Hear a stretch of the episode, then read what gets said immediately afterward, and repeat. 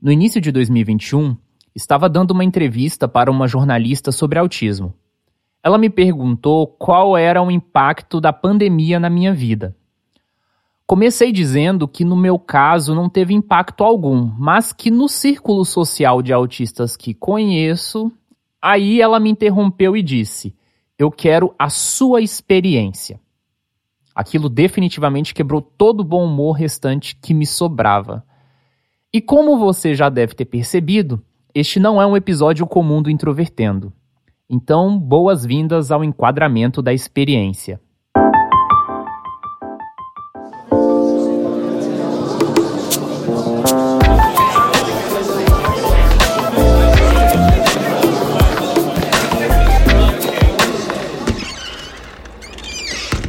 Introvertendo, um podcast onde autistas conversam.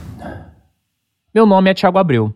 E se você chegou no Introvertendo de Paraquedas, pela primeira vez exatamente neste episódio, eu sou jornalista, escritor e também estou no espectro do autismo.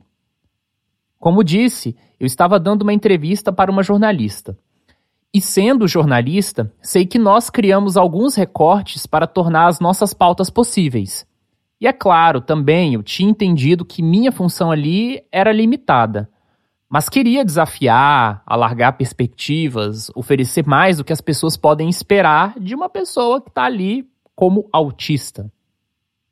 O corte dela me revelou uma frustração por dois motivos. Em primeiro lugar, eu simplesmente não poderia fornecer o que ela queria, que era uma experiência que representasse com exatidão os impactos da pandemia nos autistas. Em segundo lugar, eu tinha algo muito mais rico, que era o impacto coletivo, a amostra. Poxa, querendo ou não, eu trabalho diariamente com um monte de autistas. Eu poderia falar mil coisas sobre como alguns colegas jornalistas me fazem sentir vergonha da profissão, mas a atitude dela revelou um problema que não é só de jornalistas. Foi a partir daquele dia que comecei a pensar mais profundamente em uma coisa que passei a chamar de enquadramento da experiência. Mas o que é o enquadramento da experiência? É essa ideia de que ser autista lhe dá a possibilidade de conhecer e falar apenas sobre o seu autismo. E falar sobre o autismo de forma mais geral ou conceitual é para um observador externo, neutro, que geralmente é o profissional. E aí, quando eu falo profissional, é tanto da saúde ou da educação, tá? É importante deixar claro aqui que eu não estou inventando a roda. Coisas parecidas com outros nomes e até outras ramificações já foram mencionadas por ativistas históricos do autismo como Jim Sinclair. E aliás, esse fenômeno pode ser visto facilmente em outros âmbitos com outras nuances. Um exemplo são as pessoas negras e a experiência com temas como racismo. Existem pessoas negras que vão estudar questões de raça de um ponto de vista conceitual ou até estudam sobre qualquer outro tema. Mas para elas, e especificamente em datas específicas, o que as pessoas e até jornalistas querem saber e que permitem saber é a experiência pessoal com o racismo. Mesmo que essas pessoas tenham muitos e muitos outros aspectos de vida ou profissionais para abordar. Isso demonstra um certo enquadramento, uma redução. E é isso que eu estou querendo chegar. O enquadramento da experiência, essa ideia de que autistas expõem suas experiências com o autismo, é uma espécie de redução. E essa redução tem duas funções. Uma é, é até positiva e outra negativa. Primeiro, quando você observa algo, reduzir pode ajudar que você consiga aprofundar o ângulo. É tipo uma câmera fotográfica com aquelas lentes potentes, sabe? Dando zoom, você consegue ver o rosto das pessoas que estão posando até melhor. Quando autistas falam de suas próprias experiências, você está trazendo algo que as pessoas sequer prestavam atenção antes. É um ato de especificar. Mas quando você especifica, você também não consegue captar outros ângulos ou sequer saber se havia um outro lado até mais relevante do que aquele que você escolheu é mostrar melhor o rosto das pessoas, mas o fundo, o contexto, alguma coisa que apareceu ali do nada, fica um pouco borrado com tanto zoom. É um ato de limitar. O que ocorre é que por muito tempo autistas começaram a adentrar o meio do autismo para serem ouvidos. Ou seja, para que essas vivências fossem observadas, especificadas. Marcar espaço como grupo social até relativamente homogêneo. Com isso, temos até aquela questão de ser autista, não ter autismo, essa identidade tão marcante que altera tudo que está em você.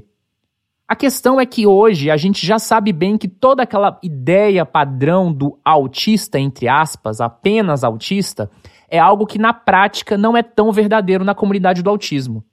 A cada ano que passa, vamos descobrindo mães e pais de autistas que na verdade são autistas, profissionais conhecidos no autismo que se descobrem autistas e por aí vai. Mas aquela pessoa que surgiu na comunidade do autismo como autista, entre aspas, continua sendo lida como autista, entre aspas. E isso foi algo que me intrigou muito nos últimos anos. E pensar no enquadramento da experiência foi o que trouxe as respostas que eu procurava. Assumir publicamente essa identidade enquanto autista é o centro dessa questão em dois pontos. Primeiro, geralmente quem é autista no âmbito do ativismo geralmente não tem o que perder não tem um histórico externo com o autismo. E se tem, não importa. As pessoas já o conheceram como autista. Segundo, geralmente quem tem o um diagnóstico de autismo depois já tem uma imagem social atrelada como profissional ou familiar. Às vezes tem até um pouco mais de idade também, isso é outro assunto. Falam sobre o próprio autismo de forma discreta, um pouco mais impessoal, para não se expor tanto. Observe, essa pessoa discreta pode sim, em algum momento, ser socialmente vista como autista, entre aspas, caso ela se exponha bastante. Mas quem já está exposto como autista, entre aspas, não tem escolha e terá muito mais dificuldade de fazer o caminho oposto. E eu preciso fazer um ponderamento aqui antes que você chegue na conclusão errada. O problema não deveria ser autista ou assumir essa identidade enquanto autista. Isso é o reflexo do capacitismo. Já falei muitas vezes, mas é bom repetir. As pessoas geralmente falam que capacitismo é discriminação contra pessoas com deficiência, e isso é uma simplificação gigantesca. Capacitismo é algo muito mais complexo do que isso essa teia de relações em sociedade, essa desigualdade sobre quem detém mais poder e mais controle e sobre escolher como pode e deve ser visto pelos outros. É por isso que quem pode não se coloca nesse lugar. É esconder o próprio autismo como um ato de sobrevivência para viver em um mundo injusto, que vai te julgar e vai te diminuir por uma deficiência que mal conhece. Só que tem mais uma questão, que diz respeito ao que eu disse lá no começo do episódio. Ao mesmo tempo que autistas podem ser reduzidos por esse enquadramento, também se beneficiam do enquadramento da experiência. Ser o autista que fala das suas experiências gera audiência, engajamento, visibilidade, atenção, e isso em certo nível acaba sendo bom, não é verdade? Pessoas com deficiência podem se beneficiar do capacitismo quando nos sujeitamos a ser espetáculo, modelos inspiracionais, exemplo, referência e muito mais. Não seria diferente disso. Acho que muitos aqui no Introvertendo já ouviram falar num grupo de quatro comediantes autistas chamado Asperger's Are Us. Eles têm até um documentário bastante conhecido na Netflix. Mas eles têm um outro documentário que é muito mais interessante na HBO, chamado On Tour with Asperger's Us. No terceiro episódio, o Neil Michael, que é um dos integrantes desse grupo de comediantes autistas, fala que se eles tivessem realmente destacado o fato de serem autistas, teriam chegado muito mais longe muito mais rápido, principalmente no acesso com a imprensa. Aí, olhando retrospectivamente, o Neil Michael diz que fica pensando no quanto Paul McCartney, em entrevistas, tem que sempre falar sobre John Lennon, Beatles, por um milagre um pouco do Wings, para depois abordar o que ele realmente quer, que é um novo álbum, um novo projeto. Agora imagine fazer isso por toda a sua vida sobre algo extremamente pessoal. Seria como dar entrevistas tendo que falar as mesmas coisas sobre a sua deficiência e você ser conhecido de alguma forma só por causa disso. But imagine if instead of spending 55 minutes talking about the thing you did 40 years ago that everybody likes and thinks was really good, but imagine instead of that they talked about um, how you're famous for having this weird disease. ter essa visibilidade acaba sendo uma forma de empoderamento? Não sei. Como eu disse, pode dar audiência, pode render até algum dinheiro, mas não me parece confortável a longo prazo, porque não permite que a pessoa tenha muito controle sobre como ela pode se portar e ser vista no futuro. A verdade é que o empoderamento real na sociedade só é concedido a conta-gotas para quem se submete e segue as normas. Quem quer falar sobre o autismo de um ponto de vista externo e fugir do enquadramento vai ter que esconder o seu autismo. Quem quer falar sobre o autismo de um ponto de vista interno e ter reconhecimento sobre isso vai ter que aceitar todas as reduções. Isso se reflete na forma como eu, particularmente, faço as coisas. O introvertendo nasceu da experiência, da vivência. Isso é o que define a história do podcast e para nós isso sempre esteve tudo certo, porque faz parte do conceito do projeto.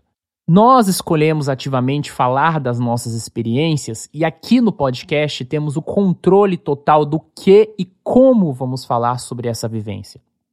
Nós fazemos o nosso próprio enquadramento da forma como nos sentimos mais confortáveis. Mas fora daqui, do podcast, a situação é completamente diferente. Como eu contei neste episódio e no episódio anterior, já passei por situações ruins em eventos e entrevistas ao longo dos últimos anos, porque eu nunca acreditei nessa coisa de autistas apenas relatando seu pequeno universo e as pessoas do lado de fora, entre aspas, falando como quiserem de qualquer coisa relacionada ao autismo. No meu livro sobre neurodiversidade, escolhi diretamente não falar sobre o meu autismo. Perdi oportunidades de ter espaço em grandes veículos simplesmente porque não quis vender a pauta do jornalista autista escreve livros sobre neurodiversidade.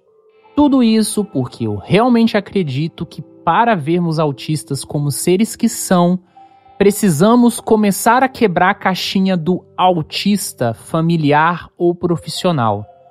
Essas são categorias que nos ajudam a entender os tipos de pessoas que participam da comunidade do autismo mas a verdade é que, na vida real, muitas dessas coisas são entrelaçadas. E como acreditamos que essas caixinhas ainda representam com perfeição a comunidade do autismo de hoje, no século XXI, isso molda toda a forma como nos relacionamos em comunidade, como consumimos conteúdo sobre autismo e, claro, como produzimos esses conteúdos. Isso impacta a comunidade de outras maneiras também, de forma que naturalizamos certas coisas que até demandam um comitê de ética. Afinal, quantas vezes você já viu formulários nas redes sociais buscando respostas e relatos de autistas sobre assuntos variados, dos mais simples aos mais íntimos? Lógico, relatos são importantes, mas eu não vejo na mesma proporção uma boa vontade em se trabalhar lado a lado de uma pessoa no espectro do autismo que pesquisa. Percebe as dinâmicas de poder nesse sentido?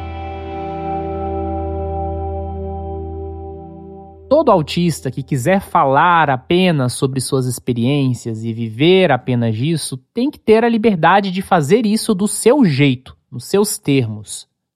Afinal, como eu disse, é uma possibilidade de viver, em alguns contextos, viver razoavelmente bem. Mas quem não quer também deveria ter essa liberdade. Superar o enquadramento da experiência deveria ser uma bandeira de toda a comunidade. Porque na prática, não é muito emancipador estar em um evento de autismo e alguém te olhar como um ser exótico e dizer: Ai, que lindo! Como é bom ouvir os autistas! Ou clichês do tipo. Porque isso, na prática, acaba dizendo mais sobre a pessoa que elogia querer se validar como parceira da inclusão, entre aspas, e não um real interesse em debater o que está sendo dito parece que estão admirando a pessoa no espectro do autismo da mesma forma como admiram um animal de estimação fazendo algo fofo. A verdade é que muitas vezes, quando os autistas servem ao enquadramento da experiência, as pessoas não se importam com o conteúdo, e sim com o ato inspiracional de falar. E querem validar isso a todo custo, mesmo que isso signifique não pensar ou não analisar criticamente o que está à sua frente. E o que eu proponho? Eu proponho que quando você ver autistas falando sobre autismo, independentemente de nível de suporte, gravidade ou termo que você queira usar, você as encare como um discurso ou uma palestra qualquer. Faz sentido o que é dito? Isso acrescenta a você? De que forma acrescenta? Se tiver elogios, faça elogios reais, contextualizados. Se tiver críticas, pontue. Converse com uma pessoa autista como gente que ela é, não como bicho. Se ela achar ruim, isso é outro assunto. Pelo menos você abordou no mesmo nível e não sendo complacente com ela. Quando aquela jornalista interrompeu meu fluxo de pensamento, a vontade que eu tive era de encerrar tudo e me despedir. E eu tive essa mesma vontade muitas vezes em outros contextos. Já quis abandonar o círculo do autismo e voltar para minha vida normal que eu tinha antes de ser codificado como o autista.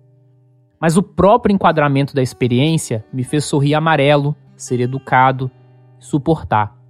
Afinal, os comportados, os certinhos, os bonzinhos sobrevivem. Por fim, sei que é contraditório criticar o enquadramento da experiência com base na minha experiência, mas acho que vocês entenderam. Até mais.